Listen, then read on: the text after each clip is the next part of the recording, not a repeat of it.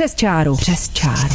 Posloucháme, nesoudíme. To necháváme na vás. Nalinkujeme vám rozhovory na aktuální téma s lidmi, kteří se nebojí vyjít mimo vyznačené zóny. Přes čáru. Každé pondělí v podvečer na rádiu Wave. Česká společnost se dlouhodobě potýká s nenávistnými projevy, xenofobií, antiislamismem, které vzrostly nebo se znovu objevily po takzvané uprchlické krizi. Jak tato normalizace nenávisti zasáhla českou policii, pokud vůbec? Máme se bát příslušníků extrémní pravice mezi policisty?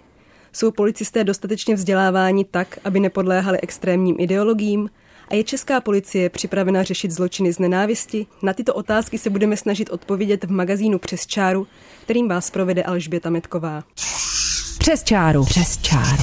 O účast v debatě jsme jako první požádali policii České republiky. Její zástupci ale účast odmítli. Tisková mluvčí Lenka Sikorová se k tématu vyjádřila v e-mailu, ze kterého cituji. Převážně se dotazujete na informace, které nepřísluší policii České republiky. Co se týče pronikání pravicových extremistů do naší složky, je na místě říci, že uchazeči o zaměstnání u policie České republiky prochází náročnými psychotesty, které pomohou odhalit určité anomálie a tito uchazeči pak končí jako neúspěšní a nejsou přijímáni. Rovněž žádným nástrojem nelze ohodnotit, zda a jak se situace v tomto ohledu za posledních deset let změnila, či zda narůstá nenávistná atmosféra v České republice. Konec citace. Oslovili jsme proto odborníky, kteří s policií spolupracují či spolupracovali a znají prostředí velmi dobře. Ve studiu jsou dnes se mnou právnička a ředitelka obecně prospěšné společnosti In Justicia Klára Kalibová. Dobrý den. Dobrý den. A mým druhým hostem je senátor, právník a také bývalý policejní vyšetřovatel Václav Láska. Dobrý den. Dobrý den. Tenhle díl magazínu Přes čáru budeme věnovat případnému nebezpečí extrémní pravice v české policii. Vedlo nás k tomu také to, že Německá policie v posledním roce čelila několika skandálům, kdy byli členové německé policie obviněni z podpory pravicového extremismu. Nemůže se něco podobného stát i v české policii? Paní Kalibová, vy se dlouhodobě věnujete pravicovému extremismu, s policií také spolupracujete. Znáte třeba ze své praxe příklad, kdy tohle řešila i česká policie? V tom srovnání s Německem se ta situace v České republice rozhodně nedá srovnat. My tady žádnou jako aktivní buňku v rámci policie jsme nikdy neměli. Myslím si, že i v podstatě ty mechanismy přijímání do policie, případně jako kontroly policistů jsou poměrně dobře nastaveny. Druhá věc je, že policie obecně přitahuje lidi nebo sama chce lidi, kteří mají určitý jakoby pohled na svět, kteří jsou schopni obětovat svůj život eh, ve prospěch ostatních a tudíž jejich vidění světa, nechci říct, že je zkreslené, ale je nějakým způsobem vypolarizované. A ta služba takové vidění světa potřebuje. To znamená, že současně potřebuje investovat eh, do toho, aby odpovídajícím způsobem pečovala o lidi, kteří tu službu tvoří, protože eh, to zaměstnání je extrémně stresující, je, je, je konfliktní a z mého pohledu to, co česká policie hodně postrádá, je právě péče o lidi v přímém výkonu. Vy jste řekla, že se žádný takový problém v Česku nevyskytl. Nemůže to být ale také tím, že, že ti lidé tam třeba v té policii jsou, ale policie sama se bude snažit ty případy ututlat. Hmm. Protože taková ta představa, která mezi lidmi dost často je, že pokud něco spáchá policista, tak se mu nic nestane, protože policisti na sebe nepůjdou proti sobě. Myslíte, že tam ty mechanismy jsou nastavené dostatečně? Já si to, jako jestli... GIPS teďka momentálně prochází nějakou jako změnou vedení, restrukturalizací, pokud se podíváme do zpráv GIPSu, tak za poslední dva roky žádný trestný čin s extremistickým podtextem neřešil. Eh, řešil nějakých 550 eh, případů, z toho 135 případů trestné činnosti policistů. Většinou se jedná o eh, zneužití pravomoci nebo nějaké nepřiměřené násilí, kde se jako nedá vyloučit, že by pod to mohly spadat i případy nějakého nepřiměřeného násilí vůči příslušníkům menšin. Z druhé strany příslušníci GIPSu, vyšetřovatele, prošli nějakým kurzem identifikace extremistických trestných činů, takže minimálně jako na papíře to vypadá, že, že ta strategie GIPSu pro odhalování trestné činnosti policistů uh, vypadá dobře. Já osobně jsem se za svou praxi setkala s dvěma případy trestných činů z nenávisti spáchanými policisty. To mluvím o desetileté svojí praxi. Nemůžu vyloučit, že se to neděje, nemůžu vyloučit, že někteří někteří policisté zastávají rasistické a xenofobní postoje, ale to je prostě otázka na jakoukoliv profesi. Nemyslím si, že by ta policejní profese byla v tomhle smyslu nějakým způsobem eh, výjimečná. Možná na ty problémy je eh, jakoby více vidět, protože se více medializují. Nechci z druhé strany jako policie nějakým způsobem šanovat v tom smyslu, že by se tam neobjevovaly tyto názory. A souvisí to i s tím, s čím vlastně policisté přicházejí do kontaktu. Ano, oni prostě přichází do kontaktu s patologií, lidé, se kterými se setkávají, zejména u některého typu kriminality, eh, mohou dominantně pocházet z menšin, zejména v některých regionech. Takže jako jejich pohled na svět může být v tomto smyslu zkreslený a je to opravdu spíš jako o podpoře těch lidí. Říká právnička Klára Kalibová.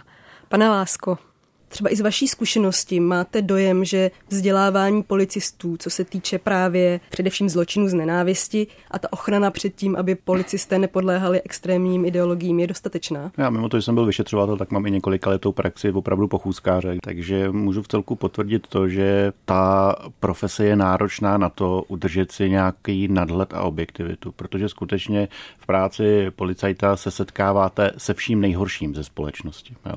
Tudíž si velmi snadno vytváříte radikální názory, co všechno je špatný a jak radikálně by se to mělo řešit. A teď jste ještě ve společnosti lidí, kteří uvažují stejně, takže se v tom podporujete. Sám jsem si vlastně tenhle ten vývoj prožil, když jsem si vybudoval u policie nějaké názory. Byl jsem tam od 18 let, takže vlastně od té nejútlejší doby, kdy se formují lidský názory a vlastně jsem si to srovnával nějak do letě, až když jsem z policie odešel.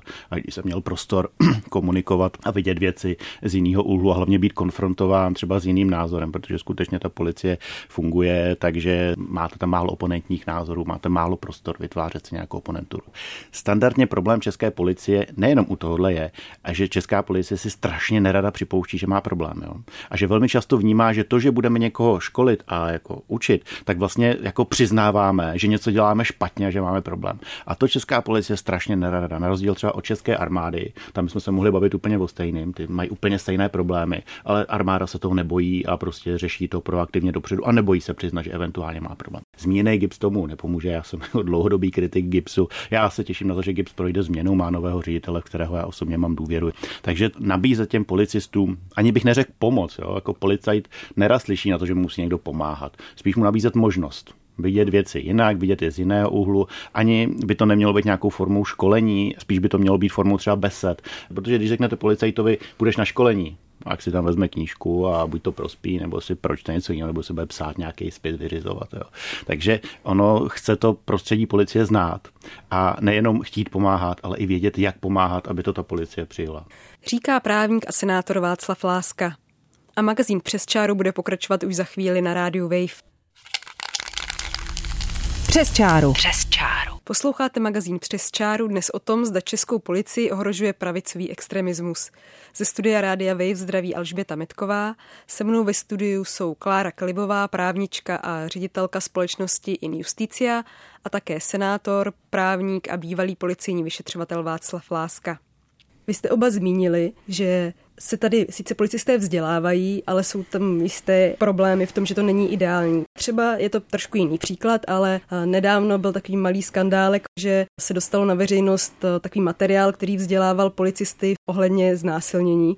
A odborná veřejnost byla poměrně v šoku z toho, že se tam opakovaly všechny stereotypy, které odborníci kritizují jsou třeba ty školení nebo jakékoliv, jakýkoliv systém vzdělávání, s kterými vy jste si setkali, efektivní? A případně kdo by to tedy vlastně měl mít jako na starosti? Ministerstvo Tady jako vnitra? mluvíme o vzdělávání policistů, ale nebo my mluvíme v zásadě o hodnotách, které ty policisté jako mají mít a o jednání, jakým způsobem jako by mají vystupovat vůči veřejnosti. A tohle není otázka jako frontálního vzdělávání. To skutečně jako není otázka toho, že, že jim někdo přijde na 8 hodin říct, chovejte se správně, dodržujte etický kodex a zákon o policii, protože jinak přijde GIPS. E, nicméně to, co nám se osvědčilo, bylo v podstatě jakoby zajímat se primárně o, o problémy těch e, školených, protože my jsme ze začátku nastoupili s nějakými jako obecnými hodnotami, demokratický právní stát a tak dále, ale dřív nebo později jsme došli k tomu, že většinou většina těch lidí tam má nějakou frustraci vycházející jako z toho prostředí, ve kterém pracují, ať je to jako tlak nadřízených. A měl jsem z toho ten pocit, že tam není dostatečná péče, ne v tom smyslu, vás něco naučíme, vás v něčem proškolíme, ale jako ten bezpečný prostor, kde by mohli mluvit o věcech, které jsou problematické. O tom, že je prostě ten člověk, co jim jako chodí na tu policejní stanici, štve. A mě vždycky rozhořčuje, když se mluví o tom, co se v policii má měnit, takže se nakoupí boty, majáky a auta, místo toho, aby se investovalo do lidí. Říká Klára Kalibová z organizace In Justicia ještě než dám slovo vám, pane Lásko, takže kdybych to hodně zjednodušila, tak bych řekla, že policii by nejvíc prospěly kvalitní odbory a péče o zaměstnance a větší investice právě třeba do psychologické pomoci. Pardon, já bych tomu asi neříká odbory, ale rozhodně jako zájem o zaměstnance, což nemusí jako řešit odbory, protože ty to budou řešit prostě zase formálně, ale opravdu jako péče těch manažerů ať prostě na obvodním oddělení nebo čím dál tím výš. O, o to, jako jak se ty lidi mají. Pane Lásko, no, jste chtěl uh, reagovat. Policii 20 let chybí odborní manažeři. Problém je, že o ty policajty řadový se fakt nikdo nestará. A ta policie to ani neumí. V policii neexistuje kariérní řád. V policii pořád se povyšuje podle toho, kdo s kým se zná, kdo s kým jde pít. Policejní šéf se dívá na své podřízené ne na, jako na lidi, o který má pečovat, ale na lidi, kteří by mu eventuálně mohli vzít židli, když budou moc dobrý. A je to v rámci toho systému, že pořád policií nejdou nahoru ti schopní, ale většinou ti neschopní. Jako pořád ještě platí, že se povyšují lidi, kterých se chcete zbavit, protože jsou neschopní, nebo že mají nějaký konexe. Ten střední článek řízení, to je po manažerský úrovni strašně, strašně slabý a velmi i politický úrovni, velmi často slabý. Většina těch policajtů, co je nejvíc frustruje, jsou jejich nadřízení. Jako. A jestli policie prostě něco potřebuje, tak opravdu kvalitní kariérní řád, aby platilo. Jsi schopný, děláš svoji práci, jdeš nahoru.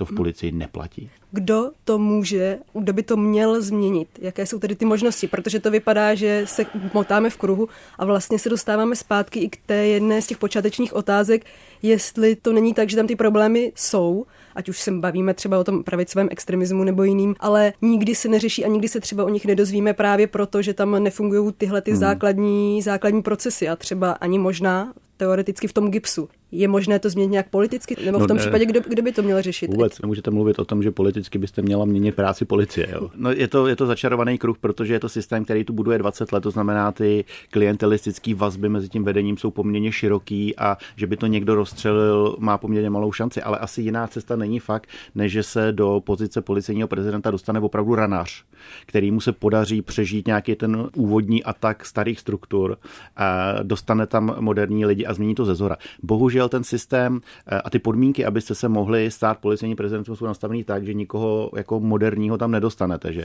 je to prostě navázaný na podmínky dlouhé služby a dalších věcí. Takže možná jako mm, jestli by napomohlo něco, ale nevím, kdo to může udělat, protože zase ta nezávislost policie je jedna z základních hodnot, které máme, ale třeba změnit ten systém, jak se lidé povyšují, aby prostě bylo možnost, že do těch nejvyšších pozic se dostanou opravdu nové tváře. Asi by první bylo na místě změnit ten systém povyšování a kariérního řádu. Já jsem to s tou politikou myslela také tak, že jestli to není tak právě, že politikům některým to může i vyhovovat, že, že tam jsou lidé, kterým jde spíš třeba o kariéru, ať, protože některým politikům samozřejmě může jako vyhovovat, že se neřeší, dejme tomu, nějaké trestné činy, které souvisí s nenávistí hmm. a s rasismem a s xenofobí. To samozřejmě ano. A teď naštěstí můžu říct o něčem, že to není problém 20 let, a třeba jenom posledních 10 let, protože třeba v 90. letech se opravdu na nezávislost policie hodně dbalo a žádný politik se nedovolil ingerovat do její práce. A někdy v letech 2002 až 2005 nastala změna, kdy politici začali ingerovat do práce policie, začali ji komentovat a to se prudce zhoršovalo. A dnes vlastně skoro každý politik od těch komunálních, krajských, místních, okresních až po ty republikové touží potom mít policii pod svou kontrolou. Jo. A ta nejjednodušší cesta je, a, že prostě na těch místech budou poddajní lidé, kteří proto, aby si udrželi to koryto, udělají cokoliv, co politik si bude přát. Takže tomu politickému systému, který sám teď je nezdravý a je obsažen lidmi z velké části, které nemají super jako morální hodnoty, vyhovuje, aby stejně nekvalitní byl i ten policejní aparát. Takže od nás politiků asi bohužel žádná velká změna nepřijde, protože větší části politiků vyhovuje to, že ta policie není samostatná, není odvážná, není vlastně někdy obě objektivní a spíše náchylná k tomu dělat to, co si přeje politická vůle. To jsou slova Václava Lásky. O tom, co dalšího trápí českou policii, se můžete dozvědět už za chvíli v magazínu Přes čáru. Přes čáru. Přes čáru. Posloucháte poslední část magazínu Přes čáru. Od mikrofonu zdraví Alžběta Metková a s mými hosty právničkou Klárou Kalibovou a právníkem a senátorem Václavem Láskou si povídáme o tom, zda nemají čeští policisté tendence podléhat nějakým extrémně pravicovým ideologiím. Změnilo se podle vás v policii České republiky, nemluvíme teď o městské policii, něco za poslední roky na základě toho, jak se celá společnost radikalizovala, jak vzrostly ty nenávistné nálady, protože dnes je možné říkat věci, které třeba ještě před deseti lety možné říkat nebylo nebo si běžně neříkali.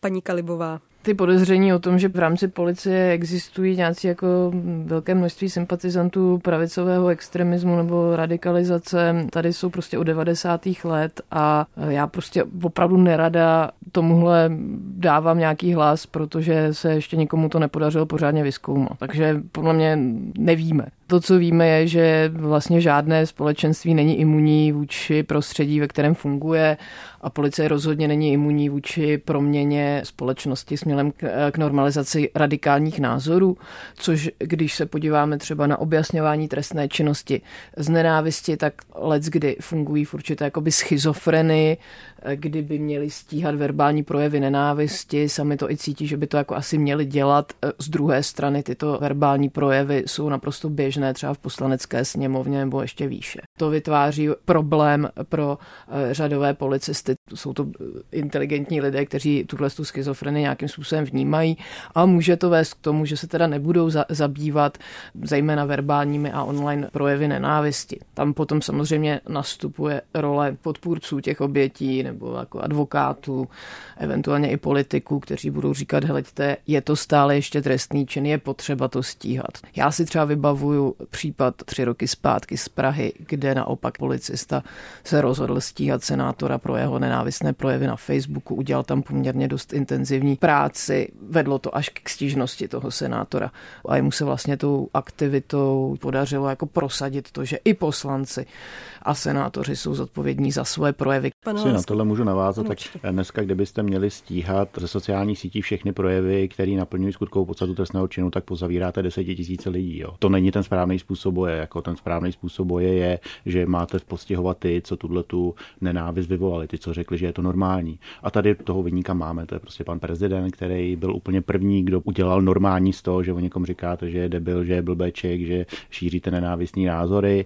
A to, co si lidé dřív mysleli a třeba si povídali doma v obýváku, tak teď najednou viděli, když to říká prezident, tak je to asi něco, na co můžu být hrdý a začali to hlásat do světa. Jo. Když nebudeme kritizovat to, že z prosté projevy, nenávistné projevy přednáší poslanci, prezident a další, když řekneme, nebudeme to postihovat, tak pak ale nemůžeme postihovat ty řadový lidi, kteří jenom kopírují to, co vidí nahoře. To není jenom prezident, jsou to politici napříč celým politickým spektrem, možná až na nějaké dvě, tři výjimky jsou to politici a zástupci skoro všech politických stran. A vy jste chtěl tedy. A jenom jsem chtěl doplnit, že eh, já si myslím, že policie se eh, v tom z těch svých názorech příliš nemění, jo? že ono je to celkem stabilní z jednoho prostého důvodu, protože policisté si ty radikální názory velmi často formují na základě osobní zkušenosti s těmi negativní patologickými jevy, který mají.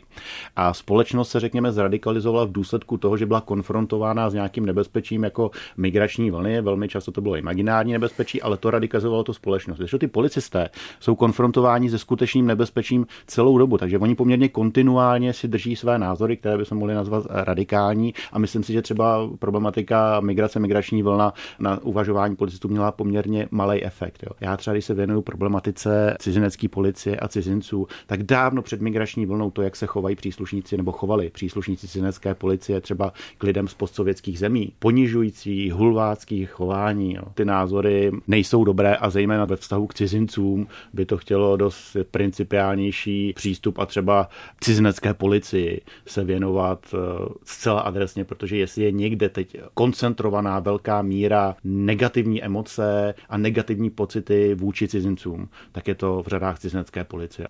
Říká Václav Láska. A mají tedy policisté vůbec možnost se potkávat eh, s příslušníky těch menšin, ať už nějakých etnických menšin, anebo třeba i s lidmi bezdomova. Ti jsou možná úplně nejohroženější skupina, co se týče nějakého případného násilí. Existují třeba nějaké vzdělávací kurzy nebo přednášky nebo programy, kde by přednášeli přímo, přímo příslušníci těch menšin? Paní Kalibová. Ne. Když my jsme školili policii, tak to bylo v rámci kampaně proti rasismu úřadu vlády. Eh, my bychom se tam nikdy jako nezisková organizace samostatně pravděpodobně nedostali. Policie je obvykle zvyklá na to školit sama sebe. Já dlouhodobě jsem známa jako kritička toho, aby byly takhle uzavření. To, o čem my se tady bavíme, je jiný pohled na věc, pohled civilní, pohled potřeb těch poškozených eh, nebo obecně veřejnosti, což zase z druhé strany nikdy neuvidí ten policista. Už po třech letech služby vznikne jakási jako profesní slepota. A druhá věc je, co vy jste říkala, aby tam teda chodili ti lidé z těch dotčených skupin to si myslím, že za současný situace jako extrémně nebezpečný. Viděla jsem to třeba na svých kolezích, kteří jsou teda jako poradci pro oběti, ale zároveň mají nějakou menšinovou identitu. Tak v situaci, kdy se ta debata jako se sula ke kritice nějaký jako menšiny, tak je to jako šíleným způsobem bolelo a zasahovalo. Jo. Hmm. Což je šílený hazard s lidma, kteří jsou ochotní exponovat se a ani vlastně jako nejde o to, aby se policie naučili, jako Romové to mají takhle, aby lidé bez domova to mají takhle, ale jako obecný citlivování na potřeby jako lidí pane Lásko? Z toho, co si pamatuju a když se vžiju do té své tehdejší role, tak já jsem byl alergický na slovo školení. Jo. Ale i v té době, jako, tak mi vždycky v hlavě vrtalo, jako co tomu předcházelo. Jo. Jak se ten člověk do té situace dostal. Tady chápu, že to teda může být velmi těžká a extrémní konfrontace, ale já bych to vnímal jako něco jako nejzajímavějšího, nejprospěšnějšího, že se ten policista, bez toho, aby mu někdo říkal, co má nebo nemá dělat, tak se jenom dozví pozadí, dozví se tu druhou stranu, dozví se příběh. Ano, dokážu si představit, že to může vyvolat poměrně radikální radikální, radikální reakce v té diskuzi, policajti takový jsou, ale neznamená to, že to v hlavách těch policistů něco nezanechá. Jo. A i když třeba první reakce může být oponovat, bránit se, protože kolikrát to jsou věci, které vlastně nechcete slyšet, protože oni vám jako ničí ten černobílej svět, kde víte, co je všechno dobře a co je všechno špatně, tak najednou vám to komplikuje. Jo. To třeba, když já jsem odešel od policie, bylo pro mě nejtěžší, že jako policajt jsem viděl svět černobíle. Viděl jsem to jasně. Ty máš jít sedět, ty jsi gauner a teď najednou jste konfrontovaný s tím, že ono je to jinak, že třeba ten, kdo jste říkali, ty máš jít sedět, jak to, že si dostal podmínku, běž sedět, tak najednou cítíte, že on má tři děti. A i se dostalo takový pocit, že to vlastně nechci, že se mi někdy i stýskalo po tom černobílém světě. Říká senátor a právník, bývalý policista Václav Láska, který byl spolu s právničkou Klárou Kalibovou hostem dnešního magazínu Přes čáru. Já vám oběma děkuji za rozhovor. Děkujeme za pozvání. Naschledanou. Naschledanou. Na základě některých vyjádření, která v debatě zazněla, jsme se rozhodli ještě jednou požádat o vyjádření i policii České republiky. Na otázky odpovídá tisková mluvčí Lenka Sikorová. Jak vypadá péče o řadové policisty, aby nedocházelo k frustraci, aby nedocházelo k jejich vyhoření?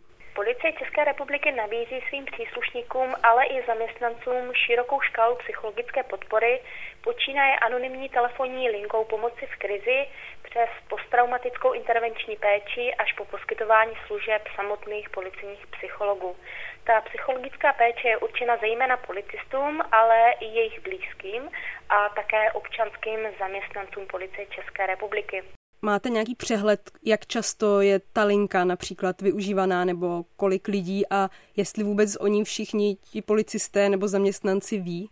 A tato telefonní linka je anonymní, tudíž eh, ani z principu nemůžeme zhromažďovat nějaké statistické výstupy z této linky. V debatě také padl výrok, že policie nemá dostatečný a kvalitní kariérní řád. Má tedy policie kariérní řád a podle jakých kritérií se obsazují třeba vedoucí pozice, jak přesně se povyšuje? Obsazování služebních míst vychází ze zákona o služebním poměru příslušníků bezpečnostních sborů. Ten policistům umožňuje hned několik možností kariérního postupu. Každý policista se po splnění určitých kritérií může ucházet o volné služební místo, a to buď to v režimu běžného obsazování volných služebních míst, či prostřednictvím výběrového nebo nabídkového řízení. Záleží už poté jednak na ochotě uchazeče se například dále dovzdělat či jiným způsobem přispět ke zhodnocení své dosavadní práce.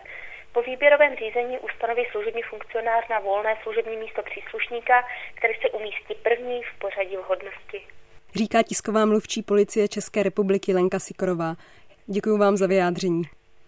Ze studia Rádia Wave se loučí Alžběta Metková a další díl magazínu Přes čáru si můžete poslechnout už příští pondělí od pěti hodin na rádiu Wave.